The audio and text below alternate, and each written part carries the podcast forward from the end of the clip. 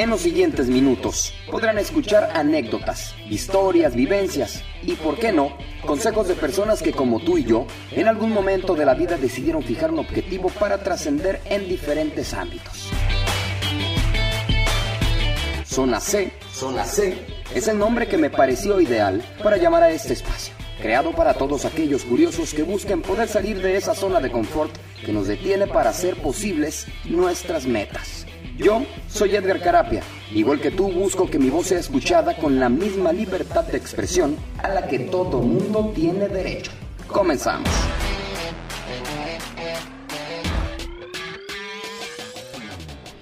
Ok gente, pues bienvenidos una vez más a su podcast Zona C, un espacio con total libertad de expresión. El día de hoy me encuentro con una verdadera personalidad, alguien a quien no tenía algunos que 20 años, 19, 20. 19, 20 años que no veía y que tuve la fortuna eh, fuese mi maestro en la preparatoria. Eh, de verdad, genio, figura, una personalidad. Le doy la bienvenida al padre Gregorio López, más conocido como el padre Goyo de Apaxingán, Michoacán. ¿Cómo está, padre? Al 200. Al 200%. Que, hay muchos que andan al 100, yo ando al 200. Padre, me da mucho gusto verlo, de verdad, este, 20 años aproximadamente que, que yo creo que, que, lo vi desde la última vez que me dio clase, ¿no? Sí, sí, sí, por ahí en el 2001, 2001, por ahí estábamos dando clases en Adolfo Chávez en Apatzingán. Después me fui a la sierra, allá donde estoy está la guerra. Y Así es. Pues aquí hemos andado desde esa fecha hasta hoy, tengo 20 años en esta batalla contra el crimen, contra eh, pues todas las maldades, contra los gobiernos corruptos, siempre echándoles en cara sus mm, corrupciones, sus em, impunidades. Chingaderas, padre. Sus deslealtades. Hemos andado siempre en ese asalto de mata en momentos, no huyendo, pero sí guardándome, escondiéndome, viajando a Europa por algún periodo, a fin de pues, salvar el pellejo. Así es. Moviéndonos. Bueno, he, estado pues todo en la defensa de los derechos humanos, la promoción de, sobre todo de la defensa de los pequeños, de los más vulnerables, de los pobres. Este ha sido el trabajo nuestro. Ok. Me fijé una meta, trabajar menos para los santos de yeso y trabajar más para los santos de carne y hueso. Oiga, padre, eh, bueno, para los que no, no eh, conocen hasta el momento, que yo creo que son muy pocas las personas que no conocen la trayectoria del padre, le doy un preámbulo a las personas de aquí de Tijuana. El, padre Gregorio, el padre Goyo, este, inició con el trabajo de autodefensas allá en Michoacán, en nuestra tierra. Él estuvo este, luchando al lado de, personajes como Hipólito Mora, este, el fallecido José Manuel, el doctor Mireles, y algunas otras personalidades también por allá. Eh, iniciador de las autodefensas y pues hasta la fecha todavía sigue en, esa, en, ese tenor, ¿no, padre? Pues sí, ciertamente nuestra fuerza no son las armas, mi arma ha sido la verdad. Yo nunca he portado un rifle, nunca he usado una pistola, pero siempre he alzado la voz, he querido ser voz de los sin voz, he querido ser ese tipo Juan Bautista, ser la voz en el desierto. Una voz grita en el desierto. Y es lo que hemos hecho. Yo me he inspirado en nombres como Les Valesa, Nelson Mandela, Luther King, Mahatma Gandhi. Mm, no violentos, pero activos. Pacifistas activos. No pacifistas pasivos, como tenemos hoy algunas autoridades que no quieren involucrarse en la cuestión de la defensa de los pueblos para no ser como los otros que fueron eh, criminales. Se trata de ser activo, de ponerle también la, el pecho a las balas con la verdad. Creo que en ese sentido la verdad ha sido nuestra mejor arma. Hemos buscado siempre la justicia, la paz, el desarrollo de los pueblos. No somos autoridad, somos sociedad. En este momento estamos trabajando con un tema muy interesante que se llama justicia transicional. Okay. La justicia transicional es un tema que se realiza después de una guerra, cómo restaurar un pueblo después de las cenizas. Nosotros hemos sufrido cuatro guerras, la guerra de los Zetas con eh, el tísico Carlos Rosales, la guerra de Jesús Méndez el Chango con la familia michoacana, la familia de Nazario Moreno con los templarios, hoy la guerra de los cárteles unidos con los hermanos eh, Sierra Santana, la guerra de los mm, cárteles Nueva Generación con Nemesio, um, Nemesio que es... Eh, este... Del el, Guadalajara, ¿no? Ah, ok. Bueno, Cervantes, Nemesio Cervantes. Eh, hemos librado, estamos librando batalla tras batalla y la justicia transicional se trata de buscar desde la sociedad soluciones reales para hacerse al fuego, una propuesta de cese al fuego. Entonces, estamos buscando por ahí caminos a, seguir. El gobierno ha desgastado su capital humano, no es creíble hoy. Entonces, en este momento la sociedad tiene que salir al quite, porque al final es la que estamos pagando los platos rotos. Por ejemplo, un servidor, en este momento tengo una fundación que se llama El Buen Samaritano. Sí, estaba leyendo algo de eso. Y, tengo que llevarle a comer a 3.500 eh, desplazados en varios municipios. Tengo, tres municipios con alta eh, índice de desplazados, Cualcomán, Aguililla y Tepalcatepec. Tengo comunidades como Tototán, Barranca Adentro, está Cerro Prieto, mm, Chapula, Dos Aguas, donde no tiene un solo kilo de azúcar, por ejemplo, un kilo de frijol, donde están varados, sitiados por todos los puntos cardenales. Tenemos que entrar a través de bestias. Ajá. Oiga, padre, vámonos, vámonos por partes. Quiero, quiero, quiero centrar la plática.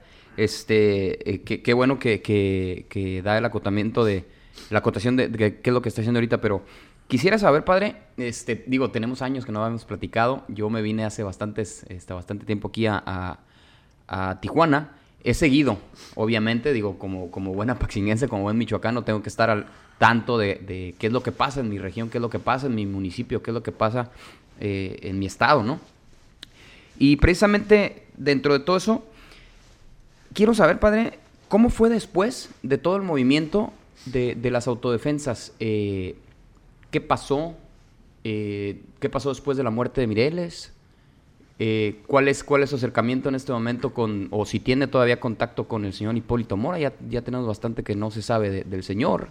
Este, realmente cómo es la situación después de que pasa todo, todo el movimiento fuerte, ¿no? Que es ya cuando también se, se, se regularizan de alguna manera las autodefensas por el Estado. Primero quiero hablar de los autodefensas, la legitimidad de este movimiento.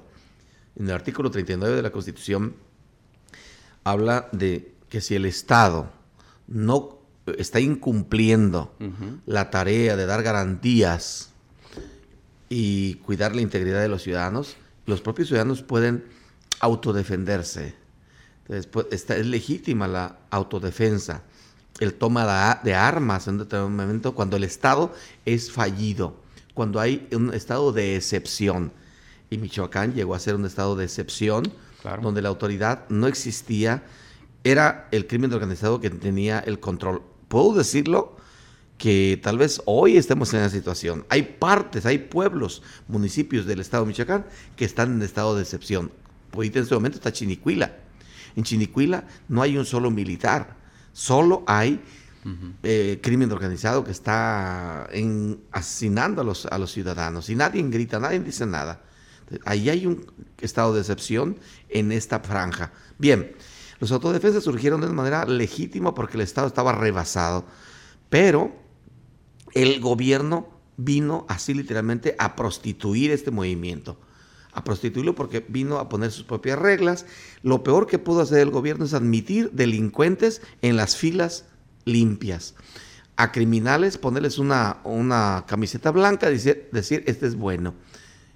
Era, en todo caso, que hubiera sido el pueblo quien hubiera admitido a sus autodefensas. El pueblo no se puede equivocar porque iban a saber quién es el secuestrador, quién era el cobrador de piso, quién era el violador. Iban a gritar a alguien del pueblo. Pero fue una cubana la que vino a hacer la legitimación.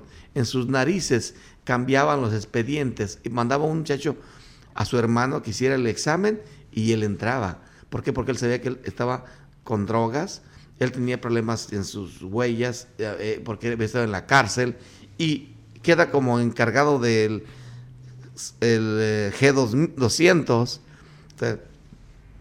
en su cara se burlaron del gobierno, le dieron una tole con el dedo, admitiendo criminales en las filas de los arrepentidos. Bien, pero hay todavía municipios que tienen ah, autodefensa legítimos. Mi pueblo, mi, municipio Tancítaro, tiene policías verdes que cuidan a los aguacateros. Y son, en mi pueblo se llama Pareo, ahí hay autodefensas legítimos. Muy bonito Pareo. No hay criminales ahí. Pero también está Cherán.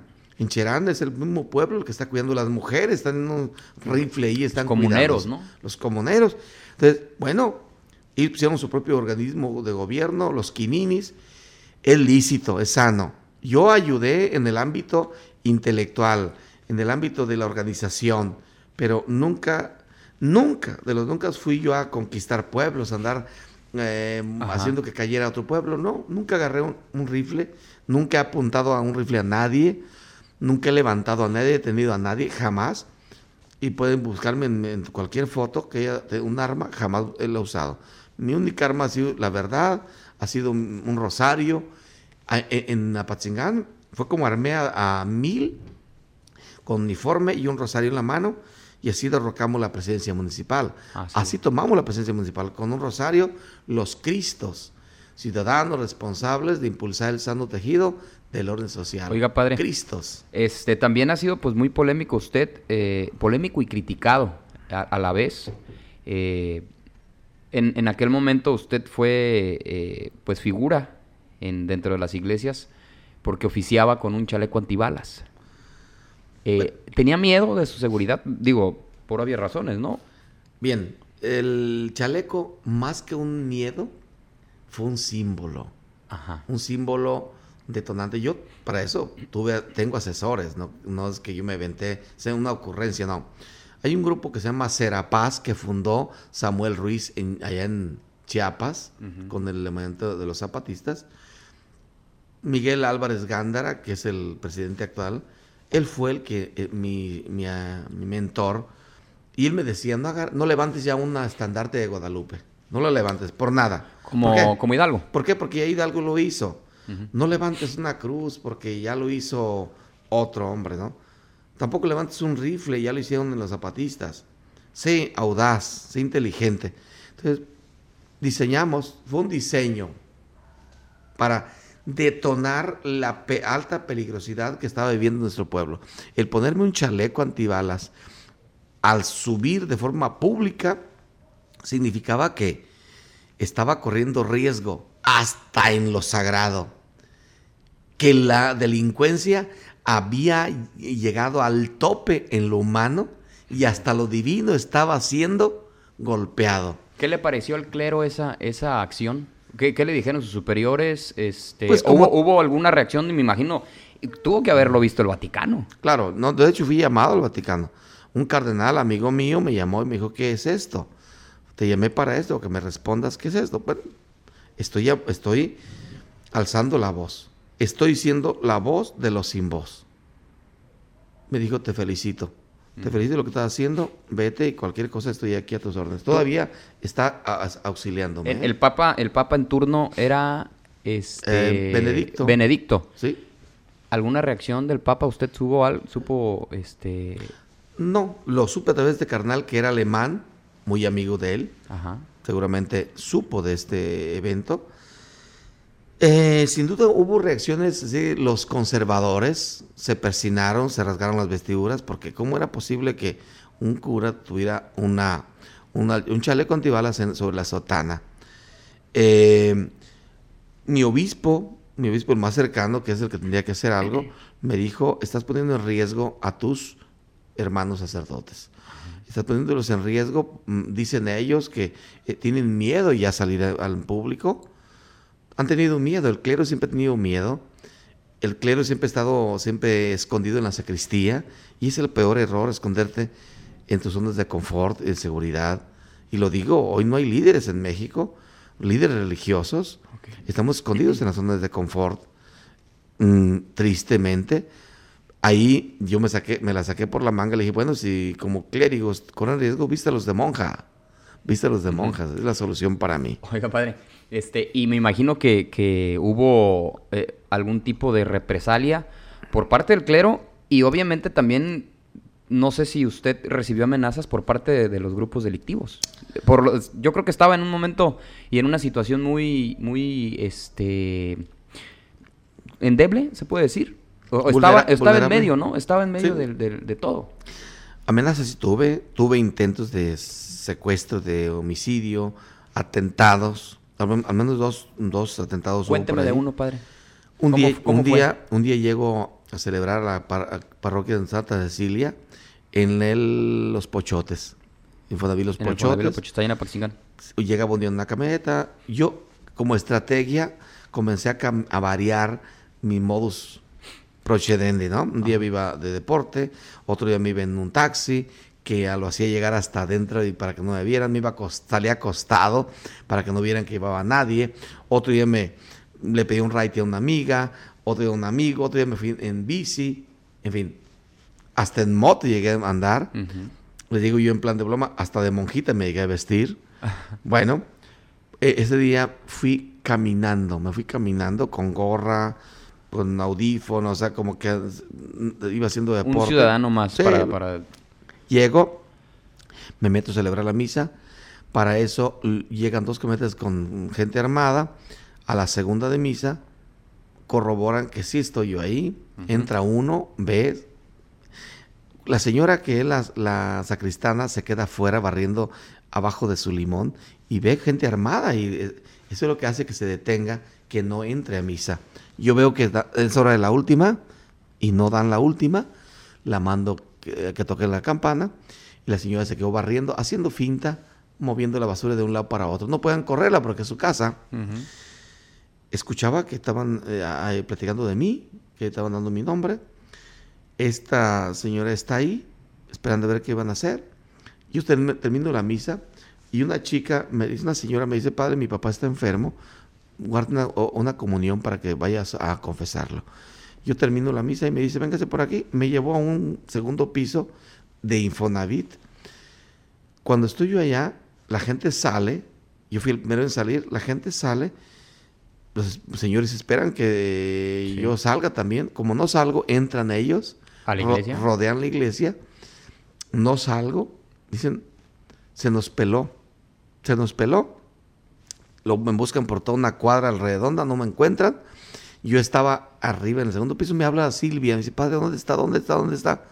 Estoy aquí con Bertita. Vine a ver a su papá. Dice, no salga, por favor. Lo están buscando, lo se lo quieren llevar.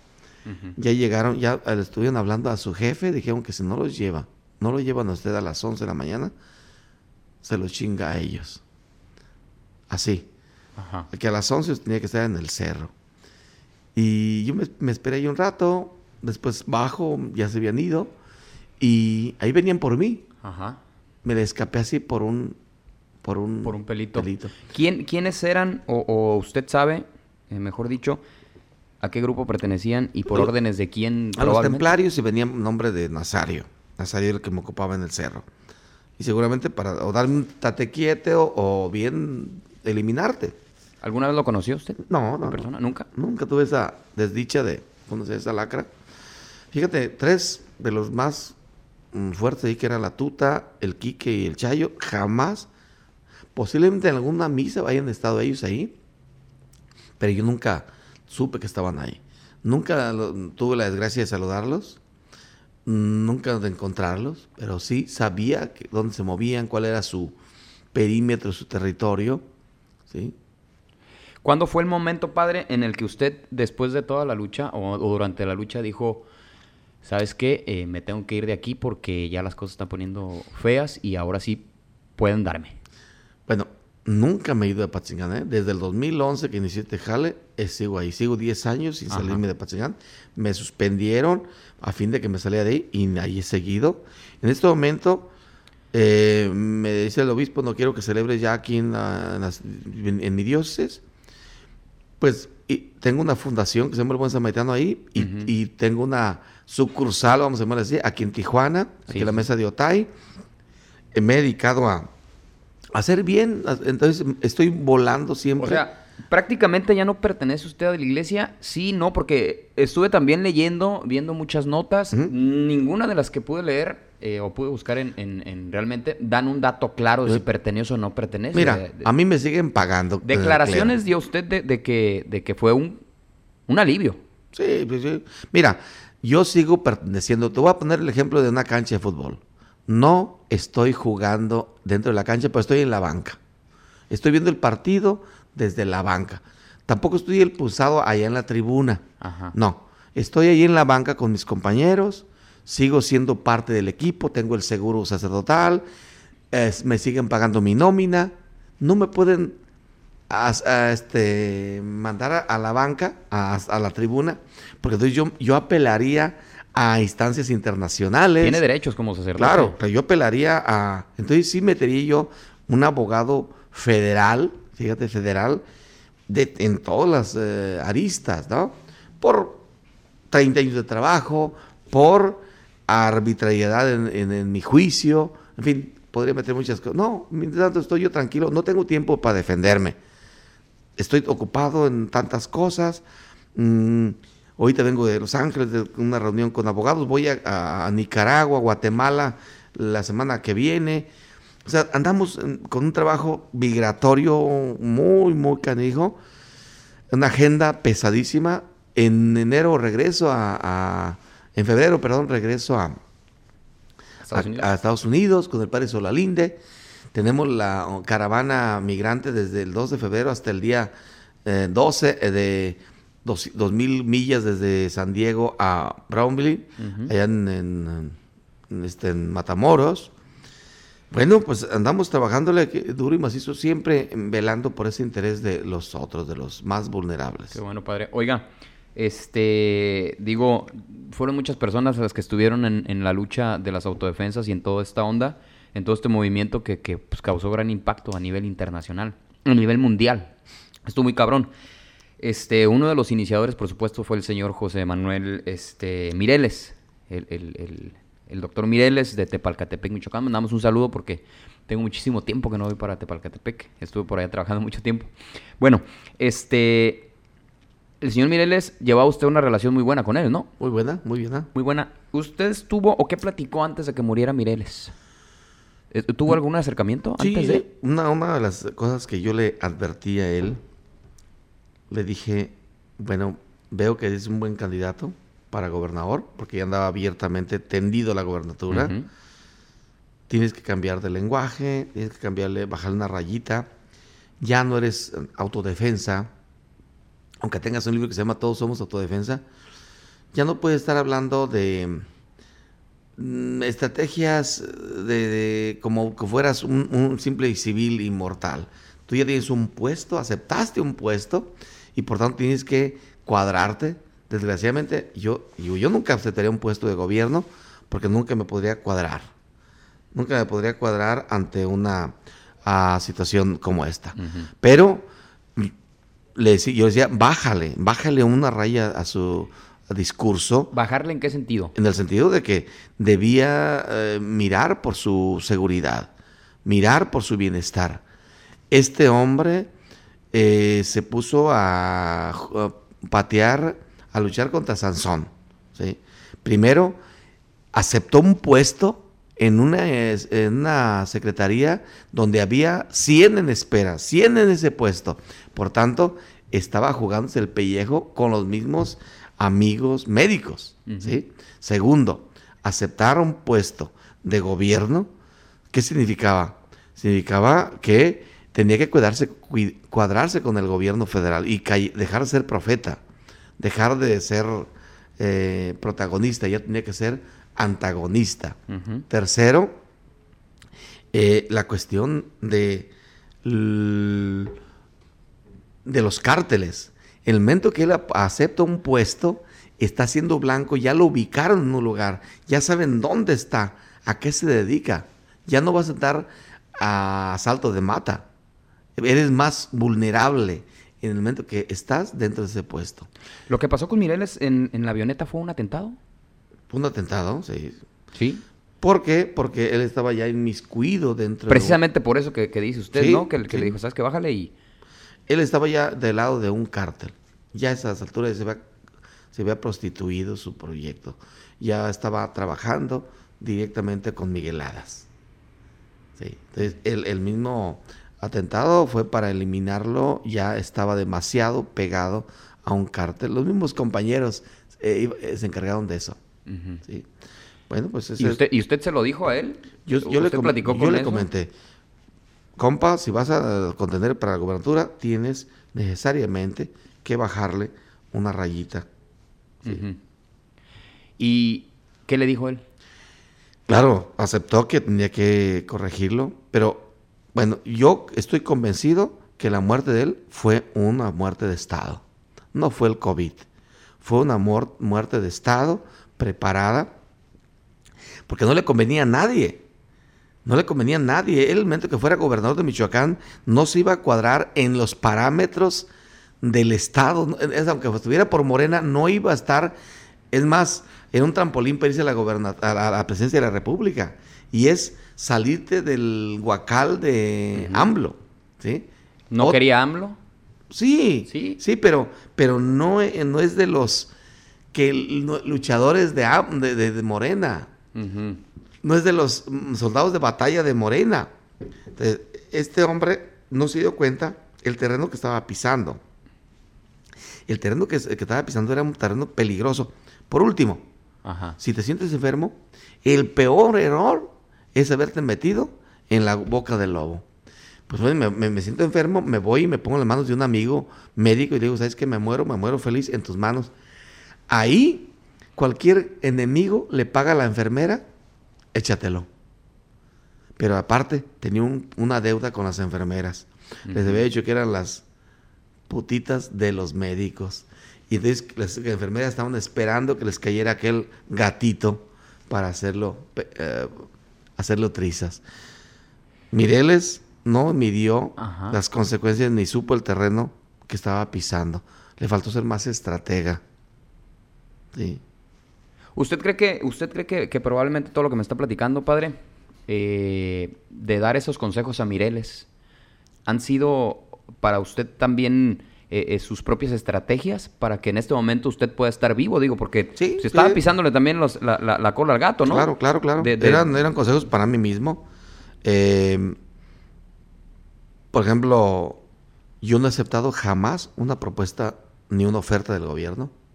A mí me, me ofrecieron en un momento, cuando mataron al padre Gregorio López Gorostieta, me llamó Que fue la confusión. Osorio ¿no? Chón Ajá. y me llamó a Bucareli, a México, y me dice, fue, tenemos pruebas factibles que fue una, una equivocación, iba contra usted. Por tanto, le ofrecemos, tenemos tres ofertas. Váyase de agregado político a una embajada. Váyase, le- me ofrecieron Italia, Francia o Inglaterra. A usted le ofrecieron Le eso. ofrecí- ofrecí como agregado. Le digo, lo consulté con el nuncio apostólico en el tiempo, eh, Christopher Pierre. Ajá. Me dijo, no, con el gobierno nada. Tú tienes mucho más en- que dar en la iglesia. Así que no. Después, este, la segunda oferta es acéptanos por una propuesta, una sugerencia de la Comisión Interamericana de Derechos Humanos, acéptanos protección, como la aceptó ya eh, Solalinde, como la aceptó Mireles, como la aceptó Simeí y lo aceptó ah, Hipólito Mora. Todos habían aceptado. Y me puse a hacer, agarré el celular y me puse a hacer una suma. En Michoacán somos cuatro eh, eh, millones y medio de mi, Michoacán en este momento, cinco Sí, millones. más o menos. Porque le dije, ¿cuántos, más o menos, ah, cuántos eh, estos escoltas? Cuatro. Cinco millones por cuatro, mm, son 20 millones. Si usted mete 20 millones de policías a Michoacán, acepto esa propuesta.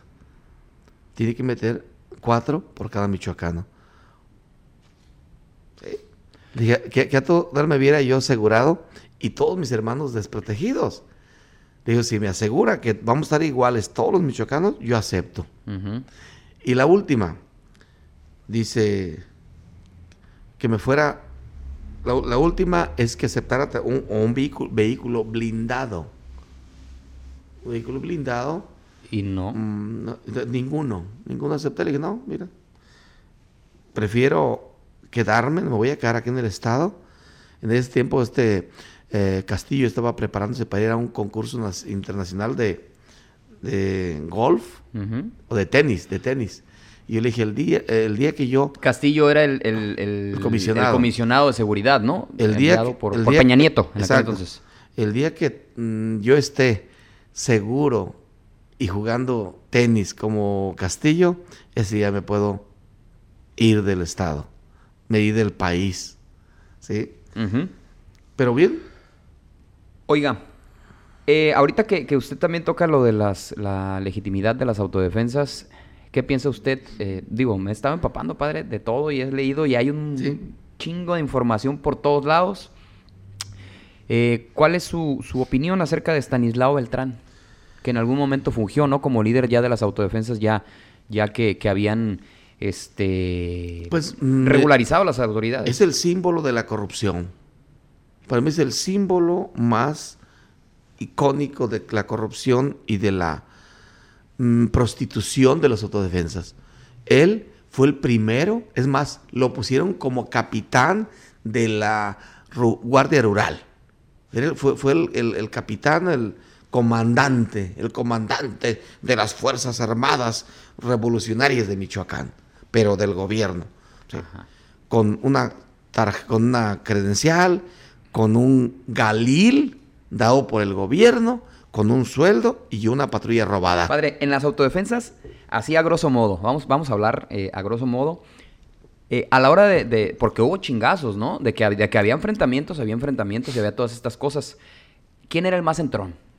Cuando estaba el movimiento de autodefensas, bien, que, que iba empezando, que estaba Hipólito Mora, que estaba Mireles, que estaba incluso Stanislao, usted. ¿Quién más era? Eh, no sé si me pasa alguno. Estaba Simeí, el eh, Te-. Teto, Teto Cepeda. Digo, todos iban y estaban al frente, ¿no? Y, e incluso está documentado también en un, en un, este, valga la redundancia, en un, en un, doc- en un documental que pasaron, no me acuerdo si en Netflix, está en YouTube ahorita, en Cartel Land. Carter Land, sí, sí, A- ahí, ahí se documentó cómo le entraban a los chingazos y cómo estaba, cómo estaba la onda. ¿Quién era el más entrón? Realmente decir, ¿sabes qué? Aquí está pasando esto y vámonos. Mira, uno de los que agarró el rifle y echó madrazo como hombre es Hipólito Mora. Y eh, eh, el Mireles dudo que haya jalado un catillo. Él, él era comandante, pues él, es- él desde, el, desde el radio él gritaba por dónde darle. Ta, ta, ta. Inteligencia. Probablemente. Eh, sí, me Teto, Teto otro de los muy fuertes, muy puestos. Pero los demás no. Los demás fueron pura. Todos esos, esas lacras que están hoy, como los gordos, los Viagras, todos fueron. Esos ca- canijos siempre mandaban a la, a la perrada enfrente. Ellos nunca disparaban. Es más, son unos cobardes, son los más cobardes de- de- de toda esta gente que entró como autodefensa. ¿sí? Pero esos son de los criminales que entraron. De hecho, los cárteles unidos son puro criminal que el gobierno legitimó. Fíjate, Hasta la fecha. hasta la fecha. ¿Cree usted eso? Eso estoy convencido. sí. Mm, Para mí una autodefensa no es aquel que va a, a- a con- conquistar a un pueblo. Nosotros no, no, éramos, no somos Hernán Cortés a ir a conquistar tierras. Un, un verdadero autodefensa es aquel que logra, fíjate bien, con su mentalidad, inculcar a otro, a otro pueblo que se levante en armas, que se defienda. O sea, cada pueblo tiene que defenderse a sí mismo.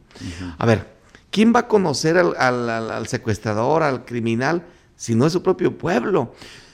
Si viene a Patzingán alguien a, a vigilarnos, a cuidarnos de Tamaulipas, Pues, Pues, pues, lo van a conocer, pues, ¿no? pu- pues puede ser que a lo mejor el, el compa que está ahí en, la tienda sea el que era jefe de plaza y él ni cuenta se da. No, y aparte pueblo chico, infierno grande, eh, toda la gente se conoce. Si cuando voy yo, que soy de allá, de pronto ha- hay personas que, digo, se alcanza a, a ver, soy de allá, no, no, no, no me van a contar a mí las cosas.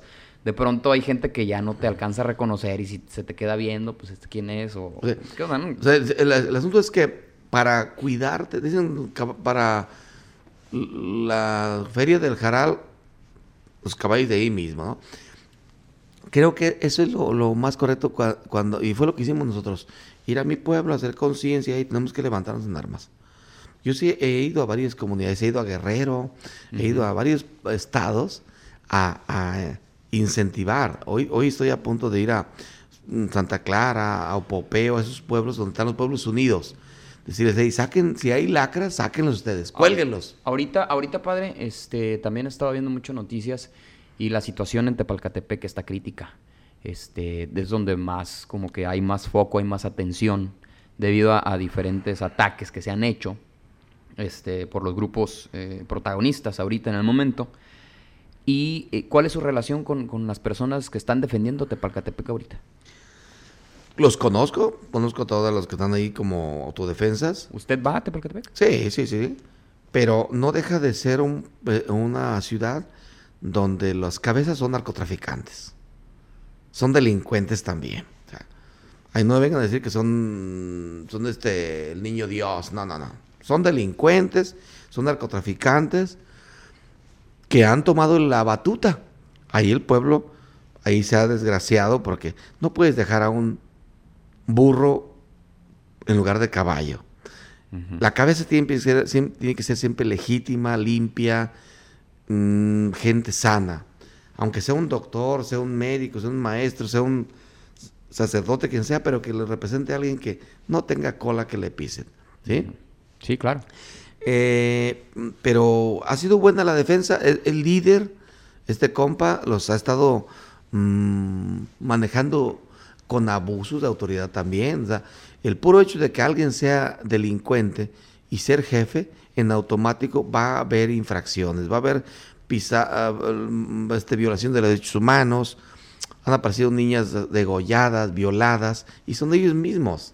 Oiga, padre, eh, eh, precisamente eh, cuando usted, cuando usted estaba pues todavía oficiando misa adentro de la cancha, como dice usted, por parte de sus compañeros del, clero, de, otros este, sacerdotes, ¿hubo algún tipo de discriminación? ¿Hubo algún tipo de, que se hayan alejado de usted sus colegas por, miedo? Sí, sí, de hecho, ataques, ataques.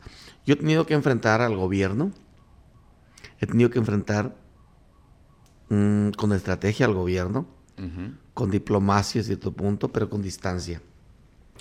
He tenido que enfrentar a los cárteles de la droga, los criminales, con estrategia, con asalto de mata, pero el cártel más agresivo que he encontrado es el clero. Ah, cabrón. Porque he encontrado pedrastas, he encontrado gente mm, criminal encubierta. Encubierta. ¿El, clero sí protege a los pedrastas? Sí, cómo no. Hay obispos que pedrastas, hay sacerdotes pedrastas y, y en un buen por ciento. En Apaxingán hay en pedrastas. En Apaxingán, en Apaxingán. Hay pedrastas. Sí, el obispo actual, sus asesores son 10 los 10 pedrastas que tienen denuncias algunos, son los que están, son, son sus asesores. Punto. ¿Y por qué defiende tanto el clero a los pedrastas, padre? Bueno, porque son fieles para el gobierno.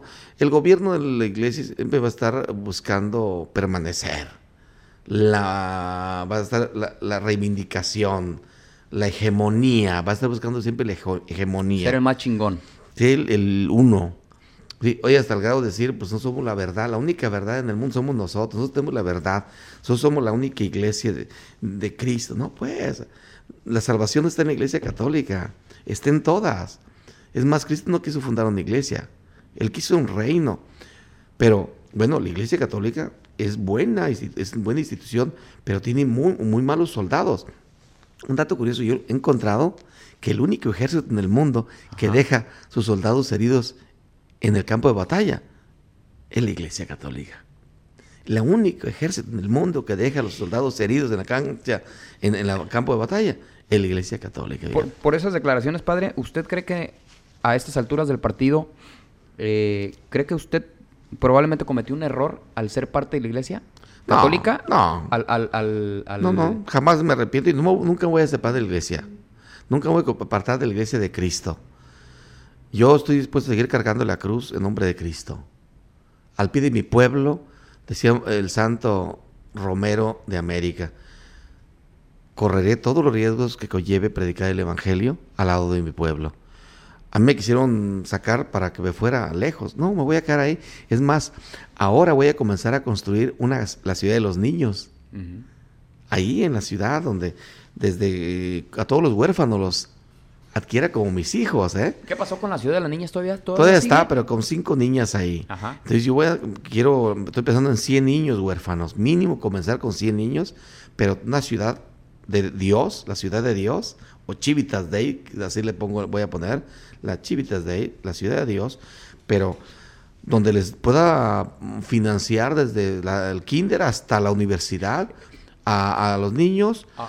a que haga hombres buenos, hombres con ética, sea una familia Ahorita fuerte. que dice eso de financiar, ¿quién le financia toda la labor? De pronto, de algún lugar tiene que sacar dinero, padre, y está cabrón ahorita con la situación. ¿Quién Hay empresarios, hay empresarios eh, en el ámbito subsidiario de alimentos. Ujú. Tengo a, a Oxxo, que me está echando la mano, Mersa, Ujú. Aurrera. Entonces recibo toneladas de víveres, tengo que hacer los eh, despensas y pues eh, el gasto de la gasolina me está echando la mano la mismos, los mismos laicos. ¿Sabes, fulano? Ocupo que vengas de Cualcomán por de esos víveres. Y Ajá. vienen por ellos. Entonces yo ahí prácticamente no tengo, ¿sabes en qué estoy gastando? En, lo- en las bolsas. Lo- mi único gastito es en comprar bolsas para eh, hacer las despensas. Realmente no tengo mayor número de, de, de- de gastos. Por ejemplo, mis vuelos, hay una compañía de Estados Unidos que me paga todos los vuelos que yo realizo en aéreo. Ah. Eh, habrá quien dice, padre, yo todo lo que implique teléfono, yo te lo pago. Amigos, amigos se han ofrecido. Entonces yo, gasolina a lo interno es lo que podía me, imag- me imagino que usted se debe fijar también muy bien en quién le patrocina ese tipo de cosas, Sí, que no sí. vaya a pertenecer a, a algún No, no, grupo no, no. delictivo, porque... pues, No, entonces- ese es un, un- un- fíjate quién, te voy a decir quién es, quien financia mis vuelos. ¿Quién? Es la logia masónica.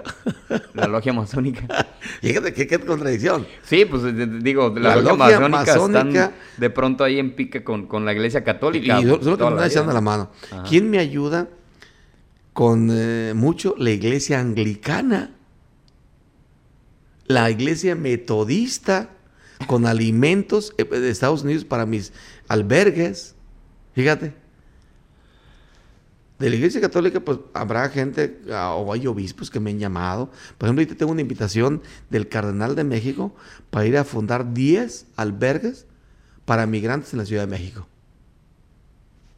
Es, es el trabajo. O sea que prácticamente, padre, ha hecho más fuera de la iglesia que dentro de la iglesia. Mucho, mucho. He, aumentado al 500% de mi trabajo y de efectividad. Pero si se supone que la iglesia de pronto... Es que, es que hay muchas cosas, digo, yo no quiero ser, pues ahora sí que como dicen, hereje, ni, ni, ni quiero caer mal a, a quien pueda caerle mal, pero se supone que la iglesia es una institución para ayudar, es una institución para, para dar, pero en ocasiones se ve que tienen más lujos que los que dan. Bueno, aquí hay que hacer una distinción entre la iglesia y el clero. Ajá, digo, son, Sí. son- El- hablando del clero. El clero es el cáncer que tiene la iglesia. Si no tuvieran clero, la iglesia sería hermosa y grande. Quien más detiene los procesos evangel- evangelizadores son los clérigos. Los laicos como tales, tenemos gente santa, ¿eh? La iglesia, la- la- la- el clero es, es humilde, padre. No.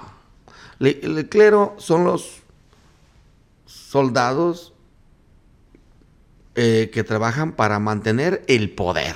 ¿Usted cree que tienen lujos que no deberían de tener? Digo, Claro, claro, claro. No hay, no hay, no hay cura pobre. No hay cura pobre. Es más, en una peste y en una hambruna, el último que muere es el cura. Porque tiene que enterrar a todos los, los, los eh, que van cayendo. El último. Bueno, te voy a poner un caso. A ver, dele, dele. acaba de morirse un, un- un hermano sacerdote. El seguro que tenía solo le pudo cubrir 100 mil pesos. Ya 100 mil uno ya no pudo. Tuvo que morir en una clínica pública allí en el Silva, Manuel Silva de Morelia. Sí.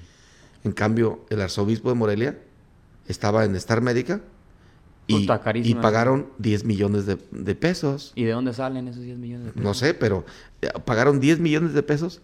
Entonces, sí hay, hay privilegios, hombre. Sí hay privilegios. Hay clero de primera, clero de segunda y clero de tercera. Es un- una mafia bien organizada, punto. ¿Sí?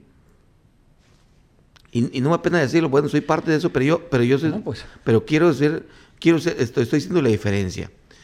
Mi trabajo es con los santos de carne y hueso, no con los santos de yeso. La mayoría del clero se ha ocupado de los santos de yeso, Ujú. echándoles incienso, humo. Yo me he dedicado a atender a los santos de carne y hueso, que por cierto, ese Cristo mm, me lo he encontrado hambriento, con miedo, secuestrado, a migrante. Sí, esa es la gente. ah, Hoy, hoy mi Cristo, el Cristo como que me he encontrado, no ocupa incienso, ni ocupa velitas, pero ha ocupado psicólo- psicología, medicinas, eh, comida, hospedaje, ropa. Y eso les he dedicado a a hacerlo. Padre, ¿cómo le gustaría ser recordado? Pues simplemente como quien cumplió su misión. A toda costa y contra todo viento y marea. Punto. Me tocó luchar con la más fea. Me tocó, pero me, me tocó cargar la cruz de Cristo. Fíjate, me tocó la, cargar la cruz y te voy a decir, eh, eh, eh, y lo cargo con mucho gusto porque la cruz hace amigos de Cristo. Me lo he encontrado. Me lo he encontrado. Él me invitó a cargar esta cruz Ajá. para hacer mi, am- hacer mi amigo, para que me hiciera amigo de él. Pero me he encontrado que cargar la cruz en nombre de Cristo es suave y ligera y llevadera. Pero cargar la cruz en nombre del, clero Sí, claro. es duro, es pesado, es amargo. Le, Es- le voy a decir una cosa, padre. Este, yo en, y cuando, cuando vi el documental de Cartel Land, yo ya estaba acá, en, en Tijuana, ya, ya estaba acá. Eh, y a muchas, a cuando lo, cuando leemos, o, o- o gente me decía, oye, güey, vimos un documental donde sale tu rancho y salen todos y la chingada. Y le dije, ¿sí viste el padre que sale? Ah, no, me decían, incluso sale un padre. Y le dije, ah, sí, el padre Goyo. El padre Goyo me dio clase. Y me decían, ay, no mames, ¿cómo crees? Sí, güey, me dio clase el padre Goyo en la preparatoria del Fo Chávez. Nadie me creía, padre. Para mí fue muy sorpresivo cuando estuve acá y, comencé a ver todas esas cosas. Jamás me imaginé que hubiese estado usted en, en la lucha porque gente, debo decirles que me daba filosofía y no recuerdo si también me daba lógica. Di lógica, filosofía y latín. Y latín, a huevo, sí. latín, latín. Me acuerdo bien de esas Eran tres. tres materias que daba. Este, y, pues, muy, muy bien. Oye, padre, nunca le, nunca le pregunté cómo me consideraba de alumno. La neta, No, pues, de- de- de cha- de luchador de los de los que le echaban ganas. Me acuerdo de Nico y luego he seguido para allá Nico. Nico acá, Vaca. Nico acá. Digo, ¿sabes qué? Toda la raza. Le decía, el- un día le dije, Nico, ¿qué vas a estudiar? Medicina, como mi papá. ¿Y sabes qué? Yo jamás, jamás me pondré en tus manos, güey. Porque si eres el humo más pendejo, vas a ser el médico más pendejo, porque vas a replicar, no, no puedes cambiarte de pellejo. Y se llegó a ser médico. Y sí, sí, sí, es, médico médico, sí. ahorita. Tengo años que no se ve mucha O sea, gente pues, eh, pues, pues, sí, güey, yo creo que se van a morir de hambre. Porque, este, sí. Oiga, padre, este, digo, ya, ya casi, eh, ya se nos va a acabar el tiempo, pero quiero, quiero, quiero saber su reacción. Este, estuve también indagando en, algunos videos, en algunas cosas, y, quiero hacer remembranza, me imagino usted vio esto, no lo quiero hacer o decir yo de mi propia boca, quiero, quiero hacer una, este, quiero citarlo y a citarlo a través de un video. Y que me dé su opinión acerca de- del siguiente video, me imagino que lo vio, y me diga cuál fue su reacción después de que vio este video, eh, cuál fue su, su sentimiento y cuál es su sentimiento actualmente, ¿ok? Se lo voy a poner, este, gente, ahí les va, miren, es este video, está en YouTube y eh, vamos a escucharlo y ahorita les digo qué se trata. Dice, Hermano Gómez Martínez. Su alias, La tuta del profe. originario, Arteaga, Michoacán. ¿sabe por qué está detenido? Por criminal, ¿Los podría decir, por favor? Narcotráfico. Liderar una banda de pendejos, que si tú quieres. ¿A qué banda lideraba? Caballeros templarios. ¿Cuál fue su reacción en ese momento, padre? Cuando, cuando fue esa detención, ¿dónde estaba? De júbilo, de júbilo porque pues eh, era un hombre que, pues para, al parecer de los más inteligentes, pero pues la inteligencia tiene que utilizarse para bien, no para mal. El Chayo fue un hombre muy inteligente, pero para destruir, para asesinar, para delinquir. Y eso no es inteligencia. ¿sí? La inteligencia va muy unida a la libertad y a la voluntad. Son las tres potencias del alma que hay que conducir bien. No trata nada más saber manejar, manejar un, un- un vehículo, sino manejarlo a la velocidad adecuada, manejarlo en la dirección adecuada, manejarlo, o sea, creo que, creo que eh, eso es lo que, pues me pareció muy bueno mm, que el gobierno detuviera a este hombre. Fue una negociación, fue una negociación mm, para calmar las aguas. Eh, hay, hay alguien que dice pues que está viviendo como rey, se le ha querido este sacar que porque está enfermo, que no sé cuándo. No, o sea, pero fue fue lo mejor para él que fue lo mejor porque no te lo iban a matar. Sí, se sí. le iban a echar como a Si alguna vez, este, por petición de- del señor, eh, dijera, bueno, yo quiero hablar con el padre en este momento, ya en- en- dentro de un reclusorio, ¿usted aceptaría Sí, sí, sí, cómo no. tener una plática? Hace poco el expresidente municipal mm, fue a verme, el que fue estuvo en la cárcel, por criminal también, ya está libre, a, a lanzarse de nuevo candidato. Como ve, padre, compa, si aprendiste la lección, te felicito. Si vas así con las mismas chingaderas, pues ni te metas, porque te vamos a volver a chingar. En ese sentido, ¿Sí sí, estaría usted dispuesto a tener una plática con sí, sí, sí. ¿Qué platicaría? Pues bueno, lo mismo que, que, que has aprendido sería utiliz- utilizar, utilizar el método mayéutico.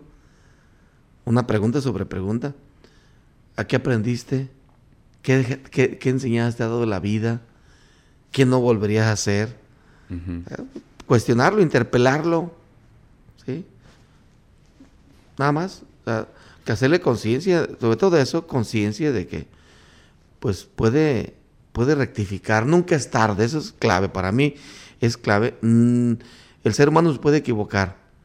Es de hombres equivocarse, pero es de, es, es de humanos equivocarse, pero es de hombres reconocer el error Así y es. pedir perdón.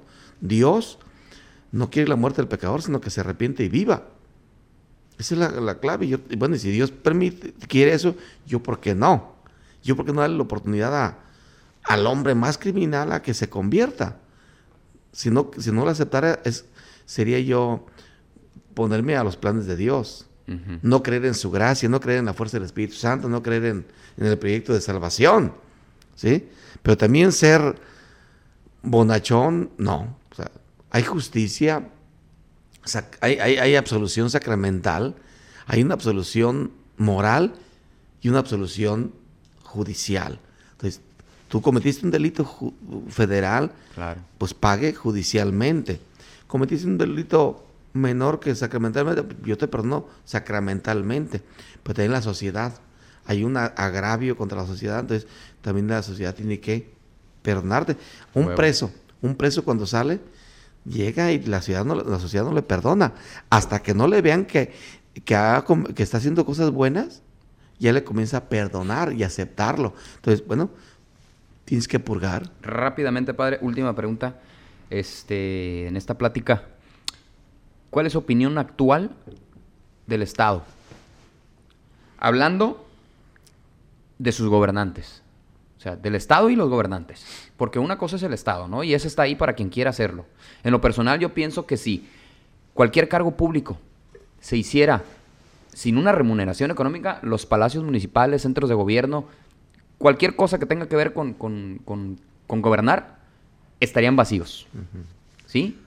Hay muy pocos gobernantes buenos, con voluntad. Ese es mi pensar, pero su pensar, ¿cuál es? Pienso igual, los actual, la política se ha prostituido, se ha deshumanizado, se ha ido lejos de sus ideales. La política hoy está al servicio de instituciones, no de, los, no de las personas, no de los pueblos. ¿Qué instituciones? Judicial, eh, instituciones de, de gobierno, de partidos, de instituciones, pero no del pueblo. Tan así que los gobernantes se, se- se consideran, se autoconsideran autoridad y no servidores. Sí, a huevo. Y el que manda, el patrón, no es el gobernante. El patrón es el pueblo. El quien manda es el pueblo. Y el que paga manda. Y si se equivoca, vuelve a mandar. Entonces, en ese sentido, los gobernantes están desfasados. Están idiotizados por el pueblo. Están eclipsados. Así están es. desmemoriados.